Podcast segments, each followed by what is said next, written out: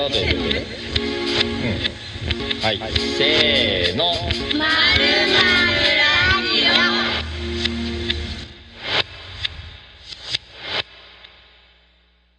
えー今回のゲストは、えー、山陰民具店主の田村幹夫さんです。よろしくお願いします。こんにちは。ええっと、え自己紹介しましょうか。あお願いします。はいあのーここからちょっと離れてるんですけど、旧市街地の西岩倉町っていう町があります。そこで山陰民具という骨董屋をやっとる田村と申します。はい今日はどうぞよろしくお願いします。よろしくお願いしますえっと田村さんはいこういう場所こういうふうにこう収録をしたりするっていうことは普段ああります？いや、そうめったにないんですけどね。え例えば、うちの店は非常に古い家でね、はいはい。あのー骨董屋ですから、いろりも作ったりしてるんですけども、うん。そこでね、えー例えば有名な人だったら、ダン・レイさんがお。うちの店に来られて、そのいろりのところでお話をして、テレビの撮影をすると、そういうようなこともありました。ダンレイさんと喋ったんですか？ええ。ごっつい美人の人ですよね。そうです、そうです、すごい、ドキドキしました。えっ、と、あ、じゃあ、あのーえっ、と、山陰民具って、あの、倉吉のえー旧市街、ああの、赤瓦とか、あの、赤瓦、えー赤瓦よりもうちょっと辺大山に近い方ですね。もうちょっとあの西の方ですよねうんそうです、西の方です。で、うちはね、大体もともとは明治の20年代まで百姓だったんですわ。はいはいはいはい。百姓、あのー上橋津っていうブログ、今の橋津の本村よりちょっと東郷池寄りのね、はい。集落があって、そこで百姓しとったんですけどね。はいはいはい。その明治の、あ私の聞いたところによると、明治の20年代に、はい。あの地層っていう、田んぼに、田んぼにかかる税金、地層っていうのあ、地蔵。地層。地層。うん。それが払えんで、はい。で、その地層が払える、あの、大地主さん、お金のある大地主さんに、はい。田んぼをタダでもらっていただいて、しかも牛を牛もつけて、はいはいはい。それで、まあ、倉吉の町に出たらなんとかなるでないかなということで、明治の20年代に、倉吉に出て、田村家が。おおで、骨董屋自体も、おほぼ今の場所で100年ちょっと。私、4代目ですから。今の場所で100年ちょっと。ええ。四代目。そ,、うん、その前にね、10年か20年、ちょっと別のところを、はい。うん借りて、えああ。昔は古道具屋っていうのよ。今、今。む、昔も古道具やってたんですね古道具。今は骨董屋とかね、何度か言ってるけど、昔は古道具屋をそこでややっとったようなんで、それを合わせると120年ぐらい、えー、あじゃあそのえーっとその地地層が払えんでそれを手放してそうそうそうこっち暮らし出てきたけども今の場所とは違うところに一回出て、えー最初はね、そこで何,、えー何年か今の家を何十年かやっ買ったのがね、あのー親父が亡くなった時によう調べたんですけど、はい。大正4年にね、大正4年？今の、はい。今の家を買っとるようなんです。えー。で、2年ぐらいは、あの、他の商売する人に貸し取ったけど、うん、だけど、えー、多分大正6年か7年ぐらいから、い今の場所で骨董屋を、骨董屋というか、あーまあ、古物商。古物商、え ーやっとるようですね。その前のそのお店の歴史の中で前の場所っていうのは全然今とは違う場所ですか？いや、隣の町ぐらいらしいですけど、ね。はっきりした文書がの残っとらんでね、わからんです、そんな借り取ったのは。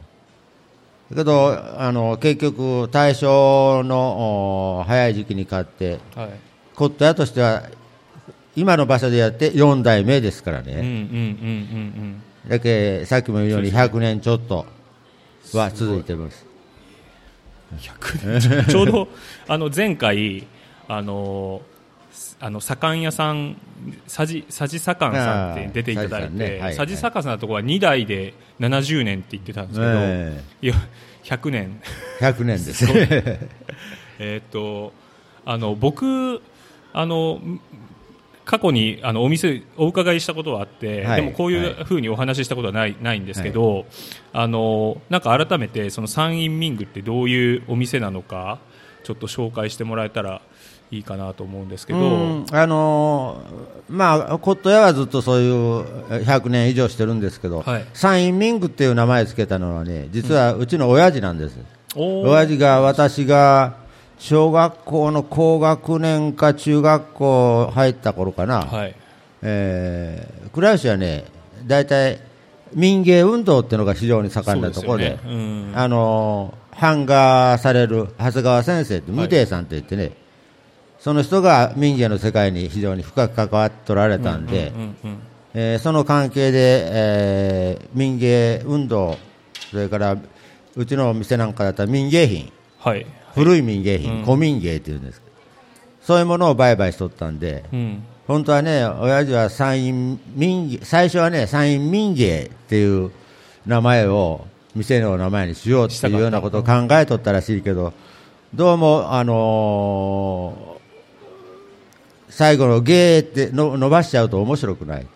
だけ山陰民グッと最後締める。締める。それで山陰民具っていう名前をつけたようです。考えたらサンインミングの方がいい、ええ。ーなるほど。じゃあそれがえっとお親父さんの代。えええ親父うの。ん。だけ私のさっき言ったように4代目ですから、えーひいおじいさん。はいぐらいから、はあのずっと続く、続いてうます。ん。で今も言ったようにあのコミングはい。が中心なんですけども、はい。まあでも他の古いものはね何でも扱います。うん。都会のコット屋はね割合専門化しとって例えば掛け軸なら掛け軸、うんうん。焼き物なら焼き物。それから塗り物なら塗り物っていうような、そういうあの得意分野があってそういうものが中心の店作りなんですけども、うん。田舎はねもう何でもかんでもおかんとね。ああそれはな何でもかんでもっていうのは古いも古いいものですよ、まあ古いものってあの今の作家のもんなんかは最近のね、はいはい。新しいもん昭和の戦後のもんとかね、えー平成時代にできたような作家のもんはありますけどそれ以外のもんはもっと古いもんがうん。多いです、それでしかもねお客さんなんかもはい。あのコット屋っていうのはどの店も同じものが置いてあるわけじゃないんですからね。はいはいそうですよね。だけ、うん。よそからたくさん来られます。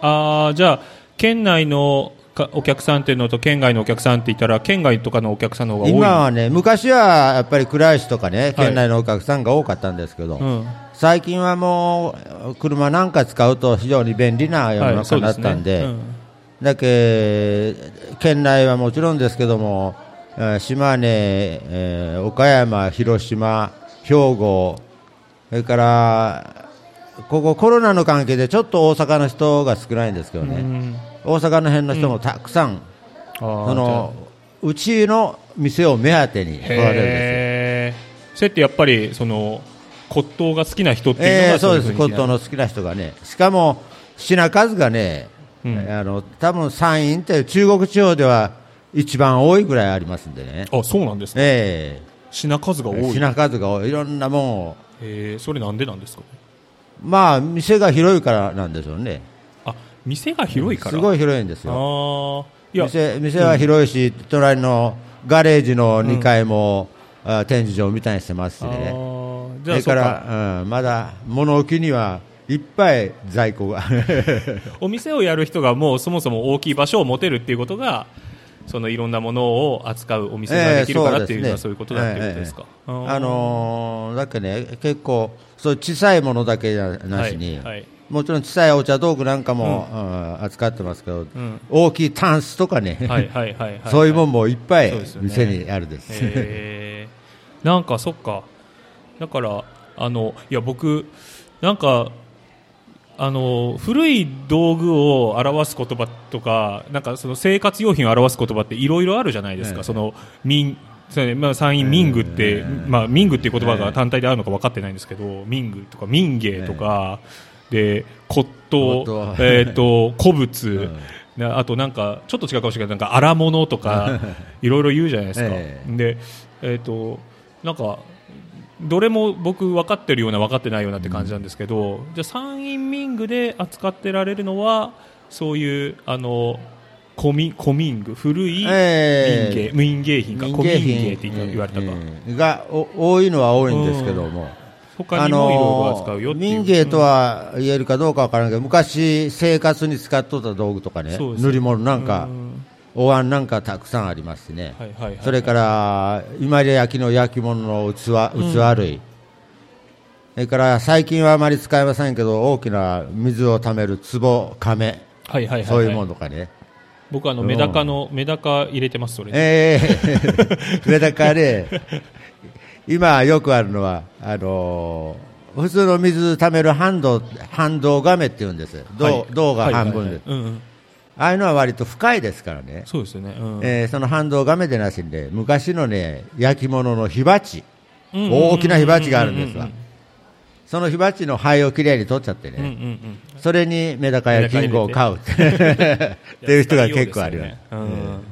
えー。あだそういうもんとか使ったり、うん、されるんで、それとね、もう一つ言うと、はい、まあ本職はコット屋ですけどね、うん。私はいろんな世界に関わり持っとるんです。ほう。で、コット屋はね、大学出てすぐうちに帰ってきて、えー親父のお商売やる姿を見ながら勉強したんですけど、それよりちょっと後にね、はい。いまだにやっておりますけど、ボーイスカウトの世界。え？ボーイスカウト？ボーイスカウト、はいあのね、実はそのうちのサインミングのお客さんでね、はいえー門脇先生っていう産婦人科の先生がおられて、今はもう亡くなって、病院もなくなっちゃったんですけど、はい。その門脇先生っていうのが、あの毎日みたいにうちに来られるお客さんで、はい。私が大学卒業して帰って何年かしたらね、うん。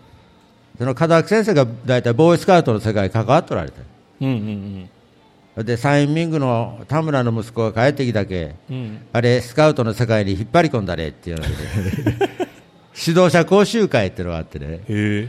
えー私、えー子供の頃ボーイスカウトしとったわけじゃないんで、全然そのスカウトがどんなものかもわからなんですけど、はい。まあ、大切なお客さんが行ってこい、その指導者講習会に行ってこいって言われるもんで、はいはいっていうことで、えー今なくなったけど、水戸さんにね、えー少年自然の家っていうのがえ水戸さんに少年自然の家？あったです。あったです。か、ええ。僕三佐さんなんですよ。あそこの、えー、水戸さんの下に養魚場みたいなのが、はいはいはい。あれの反対が、あの水戸さんと反対の山の方に。あっちに？ええ。へえ。そこで、えー指導者講習会っていうのがあってね、そそれで指導者になって、かれこれ40数年になりますけど、いまだに足が抜けんです。いまだにじゃあそれずっとされてるんですか、えーあのーまあ、指導指導はね、はい。若い指導者ができましたんで、あれですけど、今、あのー倉石の団、ボーイスカウト倉石第3団っていうんですけど、はい。そこの団委員長もしてます。すごい。それから団委員長兼、あのー小学校の3年、4年ぐらいがね、はい。カブスカウトっていうのがあって、うん。カブスカウトも、うん。あのー副長、隊長は若いのがおるんですけど、うんうん。副長としてうん。いろいろうん手伝いはしております。いやなんかさっき、あの田村さん始まるの待ってた時に、あの僕僕別の友達と話してたら、その友達がいやなんか田村さんってすごいかっこいいよね。って シャキッとしてて確かにと思ってなんかこうビビシッと決まってる感じがしてるなっていうのはそういうところからもしかしたら来てるのかもしれない。うんまあまあ、あの スカウトっていうのはね、うん。こう大自然の中うで、ん。特にキャンプなんかを中心にね、うん。ね。子供たちにいろんな体験をさせて、えーたくましく立派な大人になってもらいたいと いうような、まずは自らの姿でそれええ。を示さないといけない。えーあじゃあ、えー、と普段の仕事としてはそういう骨董とかのお仕事をされながら、えなおーボーイかつボーイスカウトの仕事もまだ、まだ？えーあまだいっぱいあるんで、ま町内会長も20年ぐらいしてますね。町内会長ってそんな、いすごいですね。えなかなか、あのー古い旧市街地ですんでね、うん。若い人がもうおらんようになっちゃって、なので、しかも結構、町内会長も仕事がいっぱいあるんで、はい。なかなかやれる人がないんですわ。でもそれされるあのーまあ、コット屋は割と暇だと思われとるんですよね。だけ、それや、もう今、足抜けましたけど、うん。あの株式会社赤瓦、あーあれはまちづくりの会社ですからね、はいはその赤瓦の会社の社長も10年間、あそうなんですただ働き社長をしました。ただ働き社長。大丈夫かな？流して。えーえーあの初代社長がね、うん。あの名越勉さんって言って、はいはいはい。そこのあの駅前の長生堂とかね、ええホテルをやってる、ね。ええの今の社長のお父さんですけど、その中、またうちのお客さんだってですよ、ずっと古いもんが好きで、はいはい。なので。で自分が社長を辞めるときに、いや、田村、お前、次やれ、素直なもんで、はい、それボーイスカウトは素直でありますっていう、起きてがあるけそれ起きてがあるけね、素直にそれもやりましたしね、えなんやー、かんやすごいおめちゃくちゃお忙しいですねじゃあ。ええ結構、ねまあ今赤瓦がちょっと足が抜けましたので、うん。ねその分は減ったんですけどね、ん。なんやかんや、え。今度ボーイスカウトも、お本当の日曜日には宇都引山ー、はい。登って、途中、食べられる山野草を取って、うん。えー展望台で、えー山菜天ぷらをして食べよう、すごい。展望台まで、あのーガスとかね、鍋とか、はい。天ぷらにする道具を持ったからね。まあそれちょっと大変だけど、ええ。うん贅沢ですね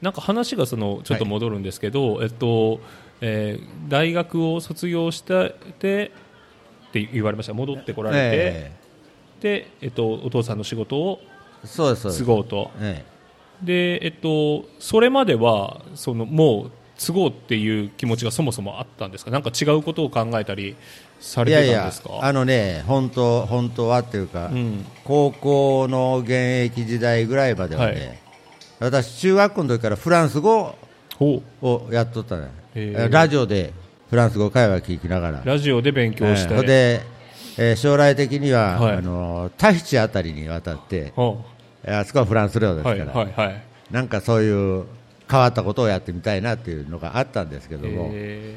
えー結局、最終的には現役では大学滑りまして、ーはい。えーここの東湖の専攻科という、うんうん。ね、ところに入った。専攻科の時代に、うん、でもな、長い間、あのー田村のことやサインミングがついてきたのに、わしの代で途絶えさせちゃうのはもったいないなっていうような気になりましてね。そう専攻科時代にですか、えーそうそう、へー専攻科の時代。だけど現役の時は、えー落ちましたけど、広島大学の普通文科、あー。フランス文学科とかね、そういうとこを受けたんですけど、全部断られまして。で、今度、あのそういう浪人して、えその後は、今度、でも歴史、骨董屋ですから、あそっか。歴史を勉強せないかん、うん、うん、ということで、最終的には同志社大学のね、京都はい。同志社の文学部のそういう歴史はい。をやる文化史学科っていうのにはい。入って卒業した、へえあそっかそっちに行かれて、えー。でもそっちい行く頃にはもうでも専攻科の時のそういうなんか、えサイミングをっていう気持ちがもうすでにあって、いや、それだけね、最初はね、浪人した花は、えー大学受験も嫌になっちゃってね、うん親父にもう、大学行くのやめて、家の手伝いするわって言ったら、うん、バカたれ、あれ？えー、コット屋たるもんは大学ぐらい出とらんで、どうすんだよ、これから。これからのコット屋は。で、はい、分かった、分かったっつって、その文化史学科っていうのに住んだ、ただしね、その大学に入った頃がね、はい。あの学園紛争っていうのの真っ只中なからねああ千ええいつ頃？1970ええ70何年、年とかとか69年、70年とか。でね、えー高校3年の現役の時は、東大はね、はい。その試験がなくてはいはい。受けれなんですで私はまあ別に東大受けるつもりもなかったです、私の同級生でどうしても東大に行きたいっていうのはね、あえて1年浪人して次の年に東大を受験受験が実施できないなかった。東大はなかった。あの安田講堂で学生がこもってね、け警察が機動隊がだーっと水まいてあの年あの時は受験さえなかった。受験さえなかっ そうか。たで私の同級生何人か3人か4人ぐらい東大行きましたけど、うん。もうみんなええ、1年わざと浪人して。ないなら仕方ない。ええ。でただ、その東大のね紛争があった時は、まあ、東京が学園運動の中心だったんですけど、はい。その安田講堂が陥落してからね、はい。その学園紛争の中心が関西に移ってきましてね。ああ、そうなんですね。で同志社とかね、うんえーね。関関学、えー関西学院、はいはいはい。えーそういうところが、えー学園紛争の中心になってしまって、うんなってしまって。えー私らはあのノンポリってあんまり政治には興味がないんで、あれですけど、ただ、面白がってね、うん。その当時、京都市電が走っておりました、はい。えーその市電を止めちゃって、え？学生が通らせんちゃうんですごい。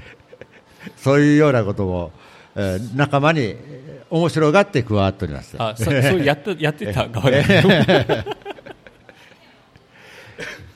るほど。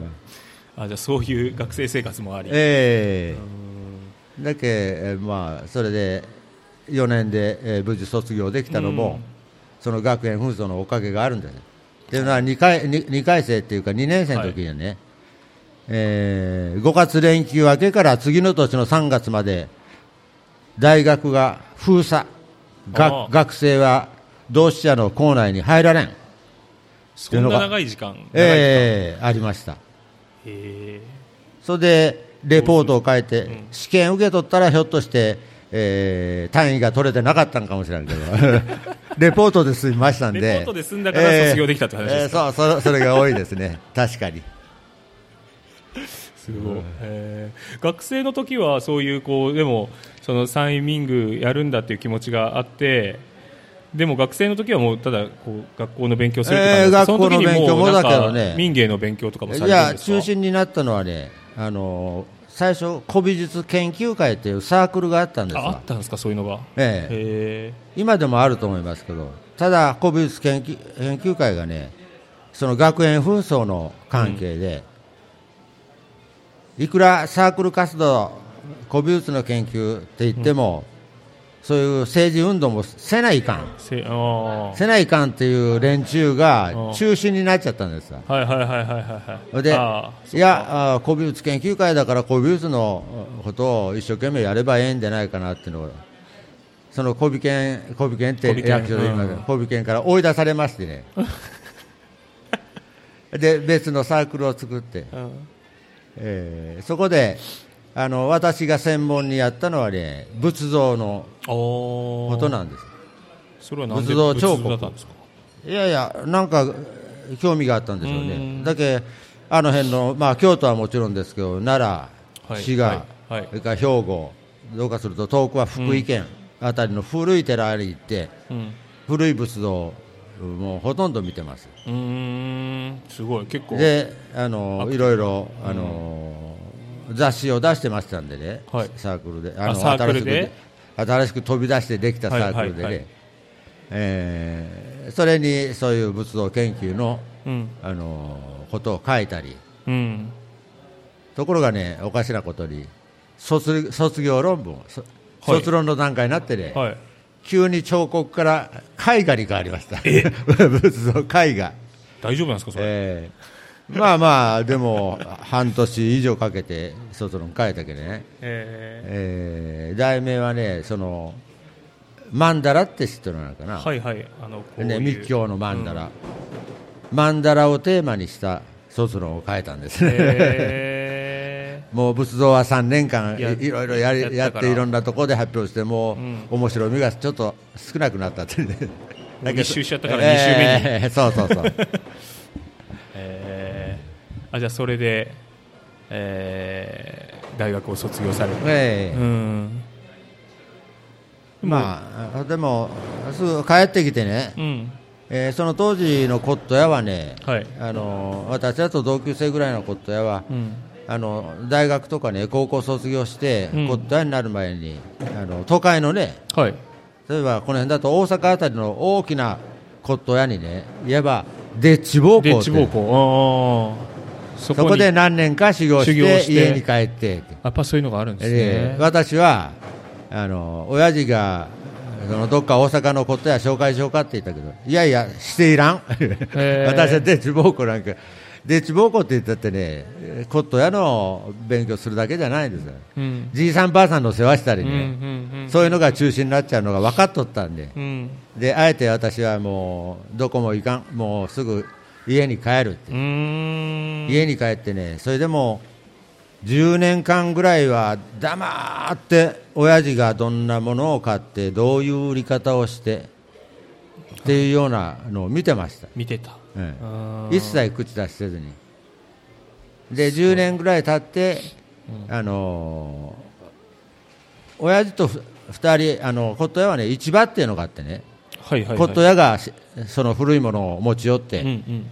昔はあの入札会もあったんですけど今、ほとんど競り市ですけどね。うんそういう一番親父と一緒に行って私が下手に口出しするとおかしなことになったらいけんけということで で私があの親父を置いて一人でね、はい。市場に行くようになってから自分で仕入れをするようになった。考えて。うん。そこまでにさっき言ったように10年ぐらいかかります。かかる。やえ。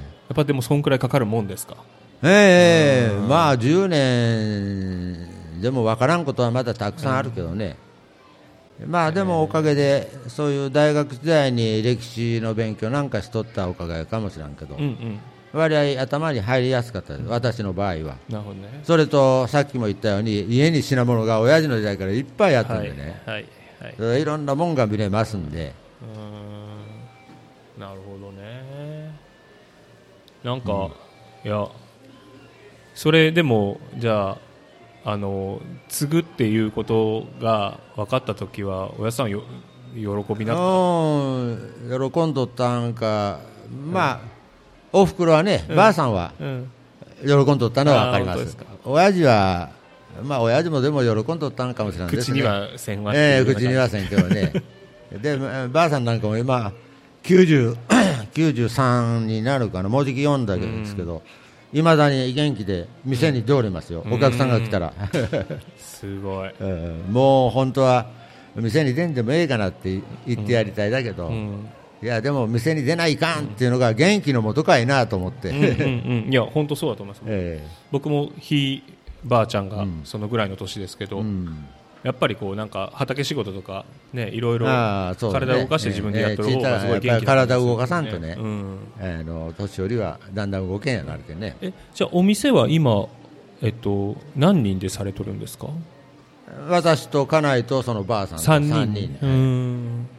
なるほどねでもだんだんばあさんもそうやって 足も悪くなるしね、私と家内とね家内もちょっと体の調子が良くないところがあって、うんはい。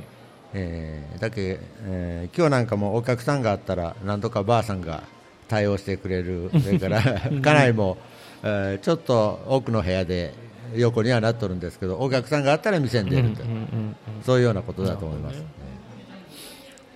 次継がれる方とかおらんですかね？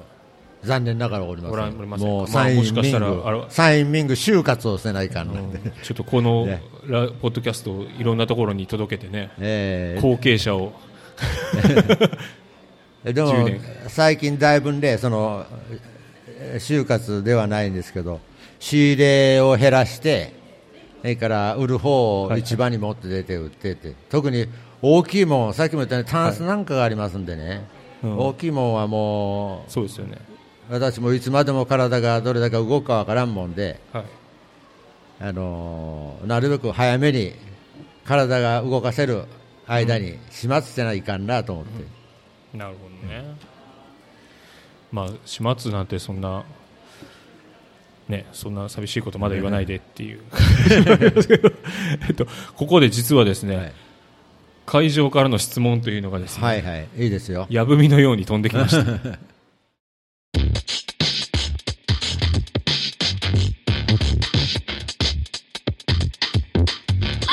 ラジオ。いいですか、じゃあ。はいどうぞえー会場の皆さんから質問が来ています。ダンレイ以外にどんな人々が来ましたか？印象に残っているエピソードがあれば聞かせてください。あのね何人も来とられるんでちょっと名前はっきりまあダンレイさんは有名ですからね有名ですから覚えてるんですけど、あのうちのほとんどさっきも言ったようにうちのお店にいろりがあるんで、はい。えーいろりのところに座って撮影したり、それからたまには昔は私とばあさんとその気になったうん。有名な人とね、えーそこで3人で話す場を撮影して、はい後で編集して流すっていうようなはいことが結構あったので、うん。もう、その中で覚えているのは、ダン・レイさんぐらいで あとはアナウンサーとかね、なんとかそういうような人が多い。なるほどね。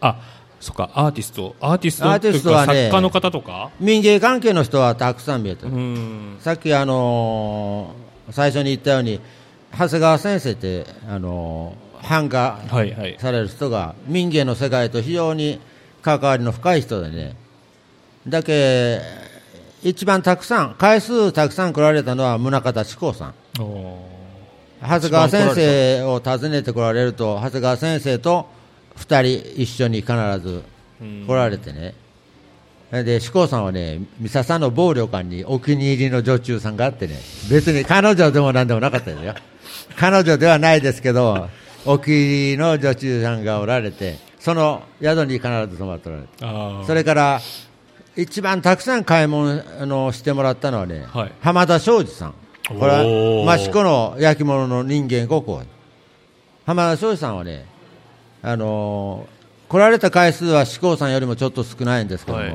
来られるたんびにいろんなものを買っていただいてね、数を買って、ええそれだけ今も益子のあれは資料館か参考館というところに行くとね、うちから行ったものが たくさん並んでます。へそれから、あと民芸関係では、河合勘次郎さんも何度か、ーうん。ただ私はね、勘次郎さんは、私がまだ学生時代ぐらいが多かったんで、来られたのがね、私は直接アットなんですね。ふんふんふんふんだけどそういうようなことで、いろいろ民芸関係の作家の人っていうのは、たくさん来られてる、えうーん。じゃあそういう人たちごご飯とか食べ行ったんですか？え？その宗像志功さんとかと。ごいやいや飯食べ行って私は言っとらんですけどね、長谷川先生と、あはいの行か行かれたり。うつぶき公園の下に万吉っていう。料理屋があって、必ずそこに志功さんが行くようになってる。あそうなんですか。だけど万吉は、宗像志功さんの品物がありますよね。たくさんあるんですよ、うん。結構。へえやっぱりじゃああの辺のなんかそういうこうここにここのお店に行ってここのお店に行っておお客さんが来たらここに連れてってっていうのが、ええそうですね。の中でええ。そういうことをいろいろされてたんだ。へえ面白い、ありがとうございます。じゃあ次の質問。倉吉の民芸運動鳥取の吉田翔也や民芸館との関わりがあれば教えてください、はいはい。さっき言ったね、長谷川先生というのは、大体し小学校の先生だったんで、うん。あの私らの親父が明林小学校でえ教えてもらっとった、それで長谷川先生、長谷川先生言うんですけど、えー長谷川先生がね、もう先生になれなられてちょっとした頃にね、実は校長先生、その当時、伊佐田先生っていうのが校長先生だったんです。はい。校長先生、私ちょっとあの民芸の勉強がしたいんで、うん。えーしばらく休みをくださいって、はい。1週間ぐらい休み取られたそうです。うん。で、その時に最初に訪ねたのが鳥取の吉田翔也さんという、うん。これは民芸運動の一番最初から関わっておられた人でね、で吉田翔也さんのところ行ったら、えーとりあえずあの京都の河合勘次郎のとこか行けと。うん。で河合先生に会っていろいろ話聞いて。うん。それで倉吉帰ろうかなと思ったら河合先生がいやここで倉吉帰っちゃうんじゃなくて益子に行って浜田に会ってこい。すごい。で浜田総理さんのとこまで行ってね。う、ん。そそういう関係で倉吉には民芸の活動が非常に盛んになったんです、うんうん。だけ長谷川先生以外でもあの写真家のね高木慶太郎さんっていうの赤瓦の近くに今でもみ民芸っていう店があると思うんですけどその高木慶太郎さんがあの民芸運動に非常に関わっておられて。うんだけどね長谷川先生はね、えー倉吉におる間毎日自転車自転車ですからね、えー自転車で朝9時半頃に、えー自転車こいで家まで来て、はい。それからうちでしばらくあー話したり古いもの見たりしてはい。それからさっき言った高木慶太郎さんという写真家のところまで行ってはい。昼までいろんな話をしてで昼から家に帰って版画の仕事をしておられたですね、えー、そういうサイクルがあすね。ええ。だけど長谷川先生は非常に世話になって、まあ、高木さんとも付き合いはあったんですけど長谷川先生の方がね、うん。えーずっとうちに来られたんで、えーあの長谷川先生のね傘樹80の祝い。三十っていう傘って書いてね、えーはい。三十の祝いをしたときに、えー長谷川先生の版画持っとる人はたくさんあるだろうけども、うんまとまった作品うん。収集がしてない。うん。ということでその80の祝いの時に、えー無定作品コレクションの会っていうのを作ろうという、で無定作品コレクションという会を作った。のはい。で私が事務局をしまして、えー毎年、えー日本全国ファンがおられますんでね、はまあ、倉石の人はもちろんですけど、うん。他全国のあの分かっているところにはあの募金のお願い。無定作品コレクションっていうのを始めるんで長谷川先生の作品をもちろん吸ってもらったりするとお礼せないけんしね。うん。それからそうやって吸ってもらったのをね年1回三笹美術館ではいはいはい。展覧会を年1回しようという。こと、うん。その展覧会するために額を入れたりねそれから展覧会用のポスターも作らなきゃいけないんですそういうお金がいっぱいかかるんで、うん。でも5年間続けましてね、うん。その無定作品コレクション、ンでも5年間で2000万ぐらいかに集めたですね、ええ。すええ。あのー全部あの事務局長は他におられたんですけど、はい。私がいわば事務局の下働きということで全部そういう募金のお願いとかねなんとかして。本当に全国にそういう方がおられ展示もねそういう三沢美術館に並べるときは私がうん。全部展示して説明説明文も書いて。書いて。ええ。そういうの人って、それでね、たくさん、もう、なんてあるか、大きい屏風からね、はい。えー小さいあのシリーズ門まで入れると、450点ぐらいうん。集まっとるかな。ところが、それが今は、なんだかこれ言っていいかどうかわからんですけど、どうぞどうぞ。三沢美術館がね、はい。バイオリンの美術館になっちゃったよ。なっちゃいなっちゃいましたね。でそのコレクションが5年住んだ時に一応三笹ならあの絶えず並べてくれるだろうと長谷川先生の版画を。うん。で三笹町に全部寄付したんですよ。お450点ぐらい。ええ。それがね今バイオリン美術館になったら収蔵庫に入ったまんま。もったいないな。それで県立美術館ができるんでうん。そっちに移動して何とか展示するような機会がないかなって。なるほということもうずっと以前にはバイオリン美術館ができた頃はちょこちょこ三沢さんの役場の人にもちょっと話したですけど、はいうん。なかなか動きがないんで今ちょっと私も諦めておりますけどね、でもなんとかせないけんなそれはでもそうですね、ん。ちょうど今日僕美術館 なんか美術館の開館のなんか、うんイベントみたいな今日やってたあーそうんで午前中そっち行ってきたんですけど、すっごいでっかいからうん。多分行けると思います。三沢町にちょっと三沢町の皆さんお願いします。はい。なるほど。そんなこともされてすごいな。次々出てくる。えっと次の質問です、はい。さっき出た出た質問というか、あれですね。後継ぎはいるんですか？続けてほしいです まあ、私も続けばとは思う気持ちはないことはないんですけどね、まあまあ、無理やり、えー子供実は男の子が2人とね、女の子が1人、はい。子供3人おるんですけど、うんうん。長男はね、東京の公務員なんですわ、東京墨田区役所、あのスカイツリーの下で、はい。働いてますね、えー長女と次男は大阪で会社勤め、大阪で？会社勤め。会社勤め、ええ。だけど。うも今の状態ではどうも跡取りがないようなんで。なんかあのそういうの例えば興味があるっていう、会ったこともない人とかが来たら話は聞くって感じですか？それって。ええまああのど店店この店残したいですっていうような人が現れたらうん考えましょう。考えましょう。いやでも実際ね、あのコット屋もね、うん。本当はすごいいい時代があったんです。今から30年。今から30年。前と1990年私が大学卒業して親父のもとで、えー下働きをしながら、はい。それからしばらくの間はね骨董屋がすごいいい時代。儲かる時代があってそれで何十万とか何百万の当たり前で売りょるわけ景気が良かった時代ってことで景すか？気、世間の、うん、それは日本全体ですけどね。うん。今はそれだけ、あのーそんなに高いもんをねうん。2万3万のものになったら高いもんですねってなるけ、んコット屋にとってそんなこと言いなんて笑われるけ なるほど、なあ100万超えたら高いもんですねって言いなってもええけど、うん、そそうういうそういうでだんだん古いものも出んようになってね。たものがなくなってきた頃ですか、ええものが、うん。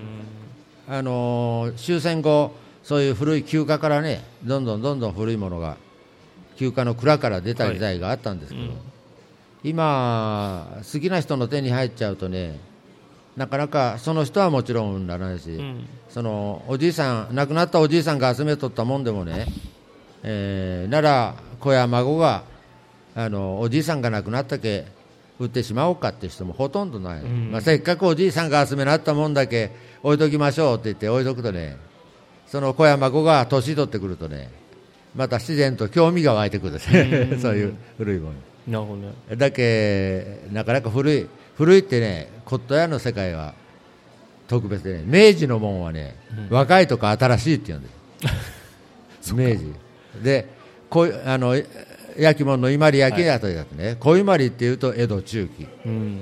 それから壺屋なんかのお小備前小丹波腰腰がらきなんていうと、室町から江戸のかかりうん。それからもっと古いのは中国の発掘したもん。はいはいはいはい。今、ほとんど売れちゃってないけど、あ、一点残っとるかな、中国の発掘したね、前漢時代、前漢の時代ですから、2000年以上前、前漢の時代の壺がありますね。それから、今はもう売れちゃってないですけど、それよりさらさらに古いね、ーはい。えー昔は彩色土器と言っと言っとったんですが、アンダーソン土器って今アンダーソン博士っていうのが研究された、はい。さ彩色土器。はい。そんなは3000年、4000年前。それを売ったことがあるんです ええなあの数、今から10年ぐらい前には結構、かあ数もあった？うん中国からちょこちょこ入ってきよったけね、あの一時ね、そういうアンダーソン時なんかは、ヨーロッパあたりがね、はい。あの非常に好きな人があって、うん。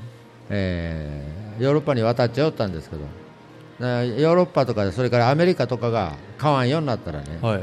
中国人が、今度は、あ日本なら買ってもらえるぞって、で 持ってくる。ちなみにそれっていくらぐらいで売れるんですか？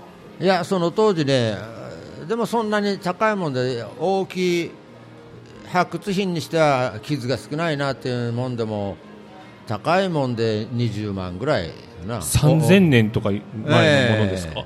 そうですよ。へえ。んかもっともっと値段がしそう むしろ。あー20まあ、その当時数がそこそこあったんでね。ねそれと骨董屋でもね扱扱う人が少なかった、うん。ね、私なんかはそういう発掘したもんも好きで、はい。えー市場で見かけたらすぐ声を出しとったけどうんうね、ん。市場の値段が高くなるっていうのはね、はい。欲しい骨董屋が何人もおって、うん。競り上がっていくと高くなる、うんうんうんうん。ところがアンダーソンの時あたりは2人か3人ですからね。競り上がり方が少ないだ穴場っぽい 穴場っぽい土器。へえなるほど。じゃあなんかそういういい時代もあったよなっていうところを考えて、じゃあ今じゃあ若い人が今度はまたこのこういうサインミングみたいなお店やりたいって言った時に、まあ、違うじゃあ厳しさみたいなのが多分あるだろうなってことなんですよね、ええすごい。もう今えー一番多いのは2000円か3000円ぐらいのもんですからうんうんね、うん。でなかなか本当で古いもんはそんな値段もないし、それから大体物の値段がね全て下がってます。ね。の一番高い時から言うと、うん。さっき言ったように30年、40年前はね、うん。とんでもない、うん。えー物の値段が高い時があったんですけど今、品物古い品物が市場に出れば、その当時よりもずいぶん安く買えるんですけど、うん。さっき言ったようにだんだん古いものが市場に出んようになって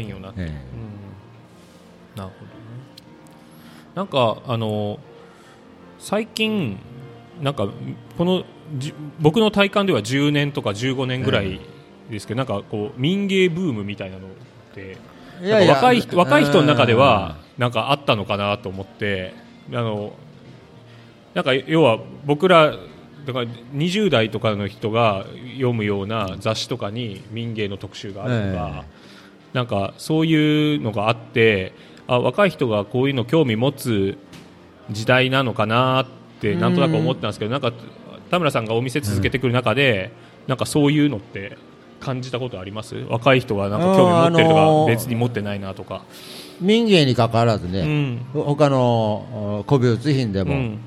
えー今から私がまだ子供の頃とかね、はい。えー、後後継ぎになる以前の話ですけど、はい。その頃はね、えーこの辺の隠居さんとかね、うんえー地主の家の旦那さんとかね、うんはい。そういう人がお客の中心だったんです。なるほどね。けど最近はね、すごい若い人が多いです。多いですか？特に女の人、あ本当。若い女のな20代、30代ぐらいのね女の人がたくさん来られます。けども彼女らは申し訳ないけどなかなかお金がないんで、安いもんしか買われんですからね,、まあまあね。まあ安いもんでも買っていただいてありがとうございますってちゃんと礼は言いますけど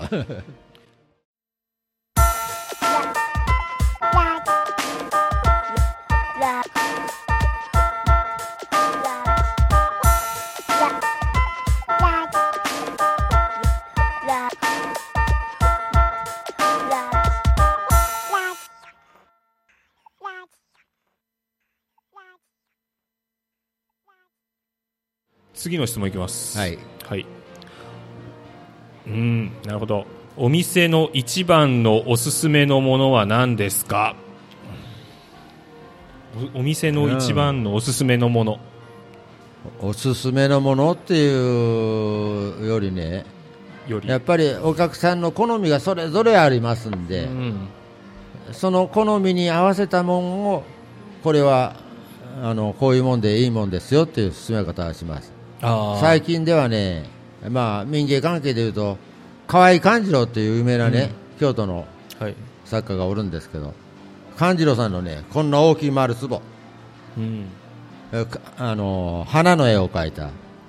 でさっき言った3 4 0年前のものが一番高い時にはね市場でね200万ぐらいしょった1個が。うん。だけどそんなをねこの間買って帰ったらすぐやっぱり欲しい人があって、はい。えー50万で売りましたけどね。えー、そんな値段。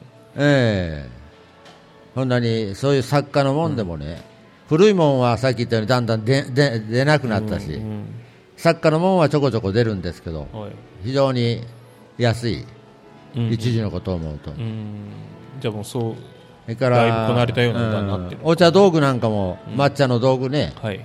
たくさん置いてるんですけど今、だんだんあの昔はね、えー金のある人はうん。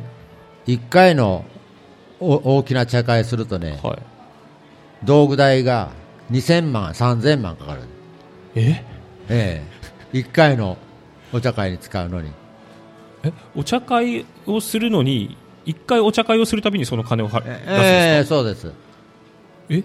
だってお茶の道具って繰り返し使えるんじゃいないやいですか？やあのそういう大きな茶茶会数がいるってことですか？数じゃない。いっぺん使ったら最低でも10年ぐらい人が忘れるまで使えない。え？そういうもんなの？にええ2、3000万買っても、あのー金のある人ははい。自分で持っとる人もあるけど、はい。い、よいよおちょっとあんまり金がないなという人は社会が済むと損してでも売っちゃうんですああそういうことか。損してでも売ってまた別のものを買う。でもお茶会がやりたいからその時は、えそんだけお金使って。えあのう裏千家の総称あたりが来てね。ほんであのーやろうになったこともあるで、え総称あたりが気になるときにはそういういい茶道具を揃えないけんでしょ。はい。1個何百万するんですよ何でも。茶碗でも、釜でも、はい。だけトータルするとうーん2000万3000万、えー。1回の茶会で使う道具の 代金が。そういう商いもされたことあるんですいやいやそんな高いものはうちは置いてないんで、うん。それはみんな都会の方の茶道具専門店あたりとかではそういうことが行われてうん。るまあたまには私らからの家から買うしこともありましたけどね、そうそう何百万のもん置いとったって倉吉では売れませんいから、で京都あたりのね、一流の茶道具ショーのところに行ってそう揃うようになってうんそう思うとなかなか夢のある仕事ですね。大変です。じ じゃ最近はねもう、まあ、お茶道具もたくさんあるんですけど、うん。本当の稽古使いって言ってね若い女の人がね、うん。普段お客さんにちょっとお茶出すのうんうんうんうんに使うっていううん。茶碗だったら何千円の茶碗、そ まあだからうそういうようなのは買う人は結構あります。だからまあおお店にのおすすめのものっていうよりはまあこういうものが欲しいとか、えーそうそうそう。聞いてくれたらおすすめはいろいろできますよっていうことですか？そうですそうです。ん。なるほどね。ありがとうございます。じゃあこれ 最後の質問に行きましょうか、はい。えーまあこれね多分言っていいのか分かんないですけど、はい一番売りたくないものは何ですか？今はないですね。ないですか？あのね実は親父の時にね、あの稲葉がって言ってね、鳥取藩のお抱えの石あの絵師。絵師。あの土方東霊っていう有名な、それから黒田東光っていうね、えーこれも東霊の弟子なんですけど、はい。これがね真ん中が東霊の人物。うん。左右が東光黒田東光の恋と鷹、はい。三福水っていうのがね、ん。あって、えー親父がこれはすごいいいもんだから、うん。あの売らずにうちに残すってうん。言っとってずっとあそれまでにね、えー一番高く買いたいって人はだいぶまで200万で売ってくれっていう人もあったんですうん。でも親父はいやこれはうちに残したいので、はいはい。売らんうん。と言って、えー置いてあってそれで親父が亡くなってねだいぶしてからですけど、ここ5年ほど前に、うん。えー山陰民具一世紀店 一世紀即売店です、まあ、100年経ったですからね。一世紀即売店っていうのを倉吉淀屋でやりましてはい。その時に壁にかけとったらね、うん。えー鹿野のあるはい。お坊さんが、その人はね東霊集めなんですよ。ああもう好きな人で前からね売れ売れって言いなるけどいやこれは親父があのうちに残すって言っとったけ売らんと、で断りよったんですけど、ね。はい。まあまあでも一世紀即売店でなあのお客さんにもお礼せないけんけなら譲りますわいな。え？ってあのその鹿野のはい。某寺のお坊さんにその人のね東霊集めは有名でね。は普段はお寺でえーあのみ気になったお客さんに見せたり、はい。うん。それから要県立博物館にね貸し出しして。っていうこともあります。だけ唯一それだけが売らんって言って残しとったもんだけどそれも売っちゃうしうん。もう今はもう売なくなった。ら売らんというものはありません。なるほど。じゃあまあまあ、渡るべき人に渡ったってえーいう感じなんですね。ね、えーじゃあ今、えっと売りたくないものはないないのでもうえー。お店にあるもの何でも買ってってくださいっていうことですね、もうあとねちょっと心配なのがね、はい。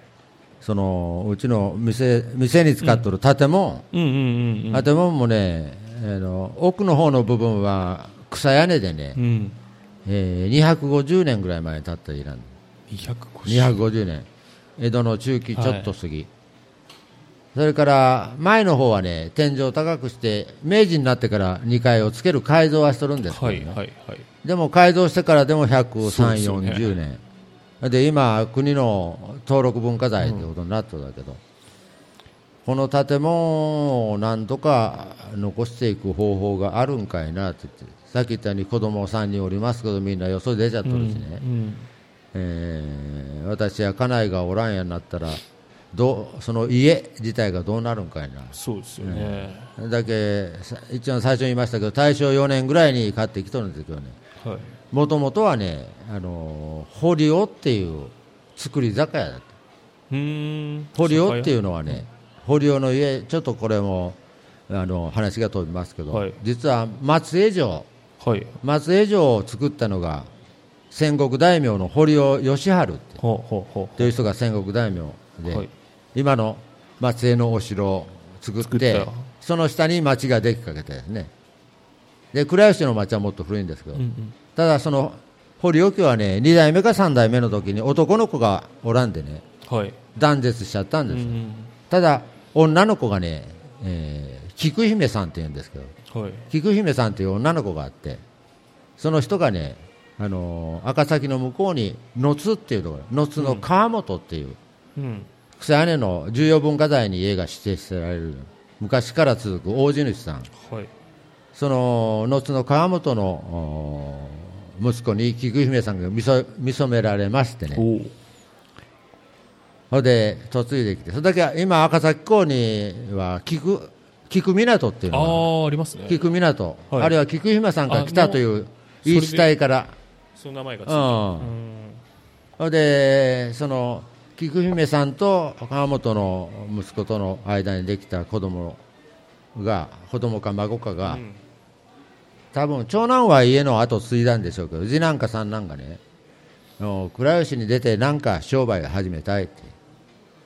ほで出るときにあの川本を名乗らずにもともとのお母さん菊姫さんの出た堀尾っていう名前を名乗って。でその堀尾倉吉に出た堀尾のうん一番本家はねはい。大鉄屋って言ってこれは倉吉は鍛冶屋さんがたくさんあった。はいはい。ですよね。大きい鉄大鉄屋って言って鍛冶屋の総元締め。うーん。堀尾の本家はだけどうちも親父が死んだ時にちょっといろいろ帳面調べたら、堀尾から買っとるけど、うん。多分堀尾その大鉄屋の堀尾でなしにそれの文系あたりがね作り酒屋をしとったんようんうんうんうんうん裏に私が中学校の頃に壊してましたけどうん。酒蔵が残っとったはい。それからうちのねいまだに家中の蛇口をひねれば水は出ますけどはい。井戸水なんですこれ。水道水でなくて。水道水は洗車用が車庫の前に1本入ってるだけで。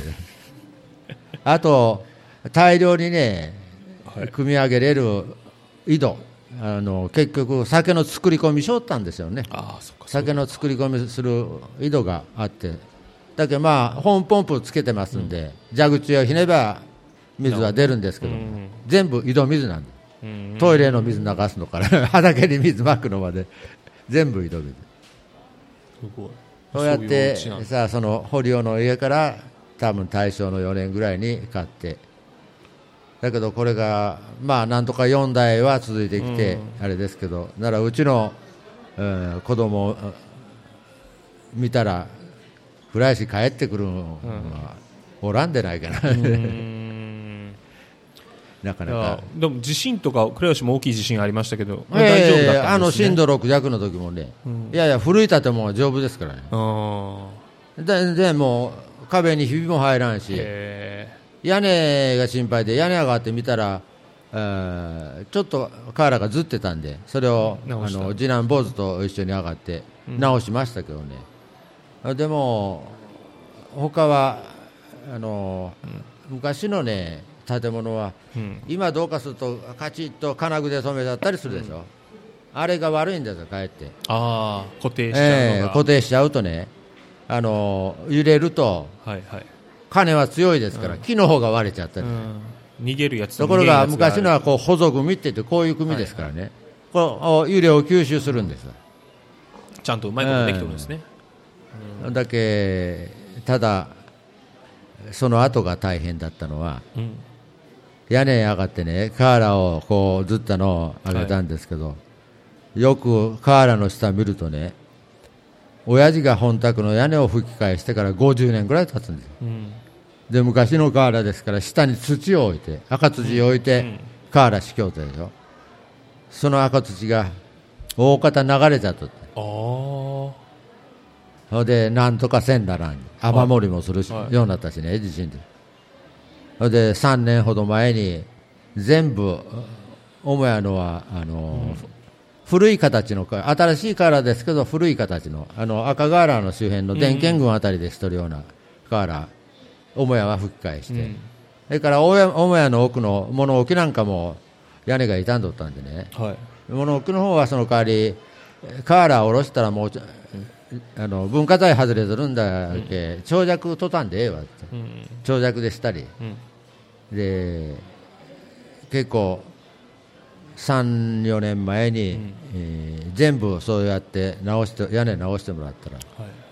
1300万か400万かかりました。あ まあ屋根直すだけじゃない。隣の家にねぶ大体文家に貸し取った家もちちょっと小さめの家ですけど、あったけどこれも空き家になってね20年ぐらいになったので奥の方が崩れかけてね、ん。だけどそんなのはもうきれいに解体してもらって整地して。なるほど。それから本宅の方はまあ文化財でそう傷んでないから、さっき言ったようにただ屋根が土がもうなくなっちゃった時、うん。で屋根吹き返してもらってお金だけはかかりました。大変な建物ですね、じゃあそうか。だだけその文化財になっとるぐらいだけね、何度か残していかないけんという意識はあるけど、ならどうすんかいな、あの古い建物残すのはそういう報酬してもねそのく国の登録文化財っていうのはねほとんど金が出んのですわ。なんと、あの指定の文化財っていうのはねうん。あの直したりすると金が出るんですけどそれから、えあー登録と指定で違うってこと普通の国指定のなんとか文化、まあ、重要文化財かはい。ら国宝までありますけどね、そういうのにはあのたくさんお金が出るんです、それからあの倉石の町でもね、えー赤瓦の辺の電源群のところはかなり補助金が出るです、直したりすると。ところが、うちの辺は電源群外れておりちょっとまして、外れたあたり。えーあの街並み環境整備事業という事業があります、はいはい。そこから100万だけは出ましうーん。100万、た、100万、うだけど1300万か400万使って100万ですからね、ん、ちょっと僕も計算できるかな それは。なかなか大変ですけど。う、ん。なるほどな。いやまあなんか、なんとか残ってほしいですけどねそういう建物もね、場所も。うん。それと、まあ、うちのあのそういう古い建物、あの倉吉淀屋と同じ通りですからね、はいはいそうですね。淀屋があれは江戸時代の法暦10年、1760年に建ったという、うん。こんな胸札があった、胸札って、針にね、建った時の年号を書いた札が。うん。でうちは胸札はなかったですけど建築の専門の先生が調べてああこれは淀屋とほぼ変わらん時代ぐらいに建った建物ですよということで、あのーなんとか残していかないけんけど、うん。まあまあ古い古いもんを、あのー維持するっていううのは、ん。お金がかかる。すごい。お金がかかる、今ほんで倉吉の町なんかも空き空き地だらけになるんですよ。ね。うん。なあでも空き地になっても買い手もないしね、なかなか大変な時代ですと。うございます。じゃあちょっとえっ、と もうそろそろ時間がだいぶ経ったんですけど、はいはいえっ、とこれ今日パープルタウンっていうショッピングセンターでやってまして、はいはいはい。田村さんパープルタウンとか来るんですか？普段おー普段まあたまには来ますけど、ね。あ本当ですか？ええ何しに来るんですか、いやいや、家内乗せて、家内に乗せて運転手。うん。あ運転手、えあじゃあ奥さんがお買い物とか、ええ。えついていくような感じ。するのはねえでもここも40年とかだからえ？一番昔から昔のとかも来てました？来たりそれもずっとか奥さんが運転奥さんの運転のために来るって感じですか？えうん、そう自分自身で買い物する時には、うん、めったにないですね、そこの下に靴屋さん、履物屋さんがあるから、はいはいはい。あそこに突っかけを買いに来る。あ なんかあの この番組のねはい、でいつもししてる質問があって、はいはい。パープルタウンがはい。〇〇だったらっていう質問をしてるんですよ、要はパここがここがなんかどういうもんがあったらとか、ねどんなどんな風だだったらいいなって思うとか、ここがーって。ね、ここがね、まあ、結構広いですから、あの駐車場なんかの敷地も入れるとね、ね。すごい広いですから、まるまるだったら、あえー原始の森だったら、原始の森。古い原始の森だったら、原始の森だったらボーイスカウトを連れて探検に行きます。なるほ探ど検。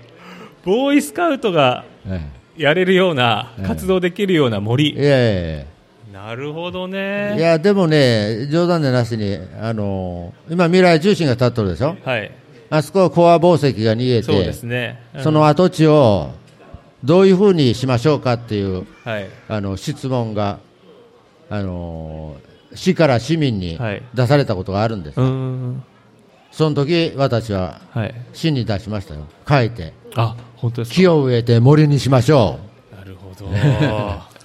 今はまあ未来重心とか美術館とかね、うん。いろいろ立ってるんですけど、なんかやっぱりね言うてね鳥取もいろんな山とか森とかあるけど、うんうんやっぱりこういうなんというかみんなが行きやすい場所そうそうそう。にあるっていうのはまた違うでしょうね、きっとね。まあ、うつぶき山なんかがね、うん。あんまり植林せずに、うん。天然のシイの木とかね、そういうものが多いって、さっきも言ったけど、来週は、はい。あ山菜取って天ぷらするんですけど、うん。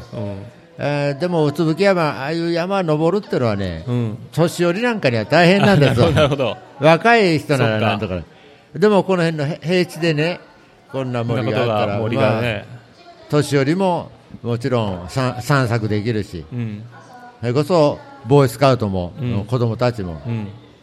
そうですそれだけ広いと結構楽しめるんじゃないかなとないるうふうにほど。思っております。森のあるショッピングセンター、いいですね。ありがとうございます、ええ。じゃあえっ、と 最後に1個だけ質問していいですか？はいあの何でも鑑定団っていうのはあの田村さん的にはこう楽しく見れる番組なんですか？うん、まあ結構面白いのは面白いですか えー特にえーばあさんなんかは、はい。えー毎週、えー見とるけどね、これはでもこれは本物だなとかこれは違うなとえーそれも大体わかりますけど ただ、何でも鑑定団はね、はい。あくまでも娯楽番組なんですなよるほどなるほど。あのね、実は鑑定団のプロデューサー、初代のプロデューサーしとった人が倉吉におられたことがあって、街づくりの関係で、岡山の人なんですけどね、そうなんです。その人に聞いたら、うん。何となだよ田村さん、鑑鑑定団っていうのは娯楽番組ですので、高くいったもんを偽物でドスンと安くしたりね、いや安く買ったもんを高い評価したりはい。するのが面白いである番組ですよ。なるほど。で、しかも本物でもね、高い相場つけるでしょ？はいコット屋の市場に出すと、うんあれ多分ゼロが一つ抜けるぐらいのえー、相場なんだよ。でも人の持っとる宝物をね、そんなに安いこと言わんでええから、ね高い値段つけるんですよ。あんな値段で売れたら、コット屋はみんな、ね、ビルが建ちます。ありがとうございました。いえいえ、どうもどうも。じゃあ、えっ、と、じゃあ、えー一応エンディングということですね。えー、まるまるラジオは Apple Podcast、Spotify などで後日配信されますので、ぜひ登録をしてください。また、新しい情報は Instagram や Facebook、Twitter など、まるまる不動産プロジェクトの SNS で更新しているので、そちらもぜひチェックをお願いします。ということで、えー本日のゲストは、えー山陰民宮店主の田村幹夫さんでした。ありがとうございました。はい、どうも。どうもありがとうございました。